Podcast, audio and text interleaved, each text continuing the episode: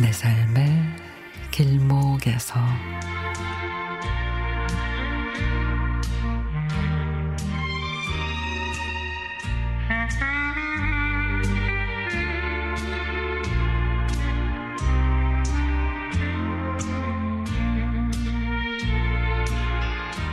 제가 고등학교 때 아버지의 부도로 아버지는 지방으로 가시고 엄마가 저희 형제를 키우셨습니다.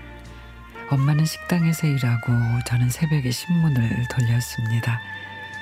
어느 날 신문을 가지러 나온 선생님하고 마주쳤는데 선생님이 잠깐 집에 들어와라 그러시길래 들어갔더니 김밥 세 줄을 호일에 말아주시며 가서 동생이랑 먹어 그러셨습니다.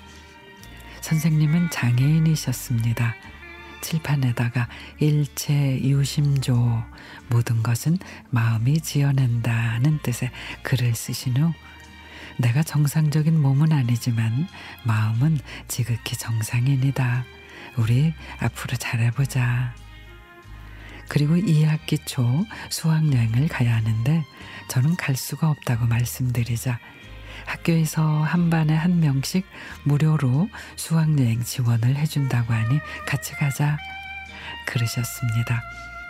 나중에 알고 보니 선생님 자비로 내주신 거였습니다. 엄마가 식당에서 일하다 허리를 다치셔 저는 학교를 가지 않고 자동차 수리 정비소에 들어가 돈 버는 일을 했습니다. 어느 날 선생님이 불편하신 다리로 계단이 높은 저희 집에 갔다가 제가 있는 곳을 오셨습니다. 아, 여기서 일하느라고 학교를 못 나왔구나. 집에 가보니 아버지도 다시 오셨고, 지금 네가 고2인데 공부를 잘하니 장학생으로 그리고 대학 등록금 면제되는 대학에 가자. 나는 너보다 더 어려운 환경이었고 한쪽 발이 장애인이어서 힘들었지만 나는 강한 마음으로 이겨냈단다. 그렇게 저는 대학을 장학생으로 졸업하고 회사에 입사도 하게 됐습니다. 그러던 어느 날 동창이 전화로 선생님이 암으로 병원에 입원하셨대. 그러길래 병원으로 급하게 갔죠. 늦게 알게 됐어요. 선생님 죄송해요 하자 제 손을 잡으며 많이 보고 싶었단다 하시는데 눈물이 왈칵 쏟아졌습니다.